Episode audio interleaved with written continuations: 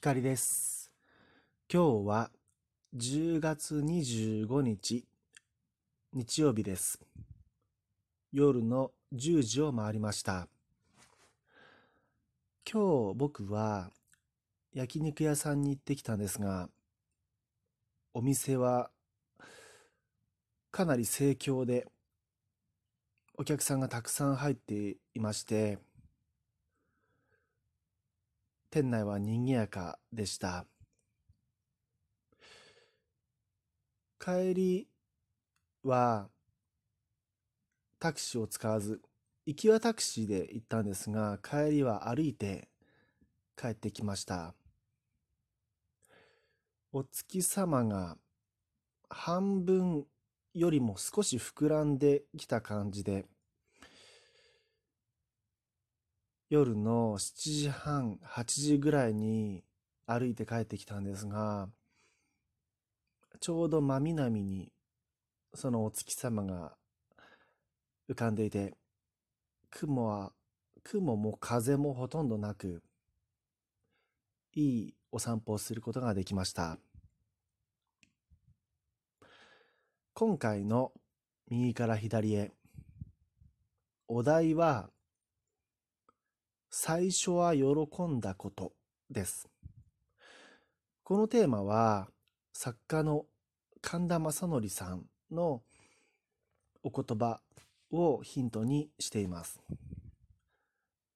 最初は喜んだ。けれども、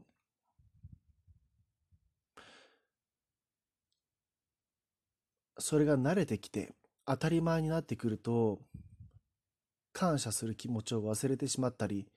時にはクレーマーになってしまうっていうことを、神田正則さんだったか、市の社長さんだったかな。とにかく、そちら、そのお二方のどちらか、YouTuber さんがお話しされていました。すごくいいことだなと思いまして、今当たり前で感謝の気持ちを忘れているそういうものをあえてピックアップしてみて当初の最初にそれをそれに触れた時のありがたみを思い出すのもいいかなと思ってこのテーマにしています。最初は喜んだこと。僕が、まあ、今回取り上げるのはインターネットです。僕は何かとインターネットを話題にすることが多いんですけれども、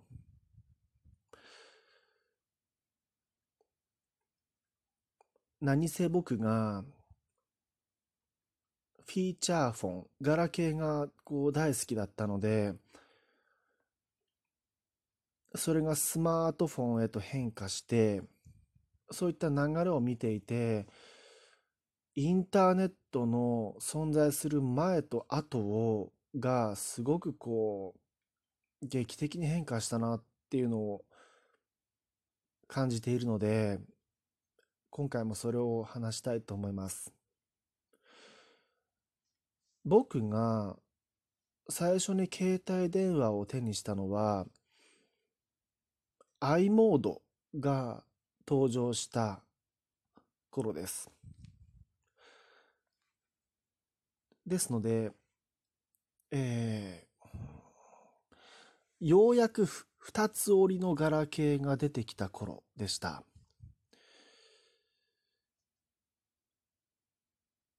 だから僕は、えっ、と、PHS とか、うん、ポケベルっていうのは実際に手にしたことはないんですが、まあ話ではそういうものがあったっっていうものは聞いているぐらいの感じだったんですね。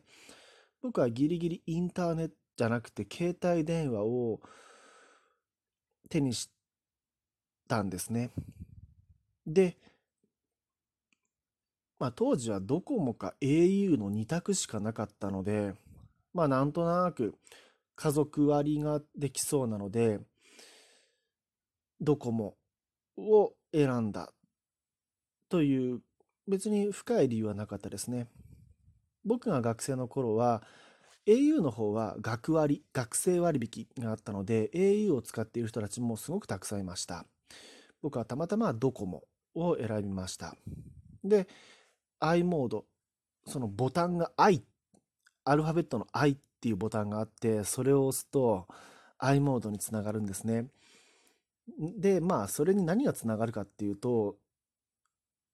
まあ、ニュースや、まあ、せいぜいお天気が見られるくらいで、特別今のようなブログとか、ましてや YouTube なんてまあ存在していなかった時代ですね。でも、なんて便利なんだろうって思いましたね。今や、メールとか LINE、その他メッセージアプリが、うん、当たり前ですし、そうだな。例えば YouTube とか動画を見ていて、Netflix とか見ていて、こう動画がうまく見られないと、例えば止まってしまったりすると、こうイライラしたり、うん、してしまうし、僕は。そもそもインターネットエクスプローラーのこうブラウザの立ち上げが遅いと、こう待たされてる感じになるんですよね。でもよく思い出してみると、最初携帯電話を手にした時めちゃくちゃ遅かったわけですよ。メール1通送るのにこう何秒間か待つって感じだったんですよね。送信ボタンを押してから送信完了しましたまでの間が何秒かかかるんですね。その時々によって回線の混み具合によって変わるんですけどもうん、結構待たされた時はありますね。7、8秒とか待たされることはざらにありますね。ありました。でも今は、そのインターネットのつながりとか、うん、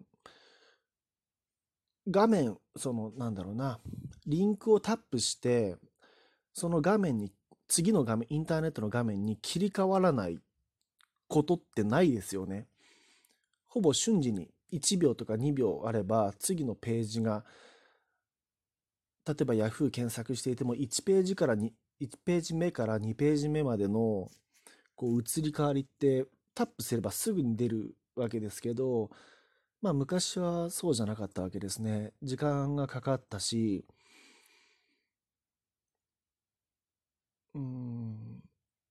もちろんガラケーの時代はパソコン用のブラウザーと携帯電話用のブラウザーで分かれていたんですね。だから携帯からではアクセスできませんみたいなパソコンでご使用くださいっていうような画面もちょくちょく出ていました。今はスマホでうん、ほぼ見られますよね。パソコンの画面。うん、パソコンとスマホの境目がなくなってきてるっていう感じですね。あと、最初、インターネットっていうものに関しては、喜び、まあ、ありがたみと同時に、一方で怪しいイメージがあったわけです。インターのインターネットに転がっている情報なんて怪しい。ましてや、インターネットを通じて人と知り合うなんてありえないっていう時代があったわけです。一方、今は、まあ、これはちょっと極端な言い方かもしれませんが、今は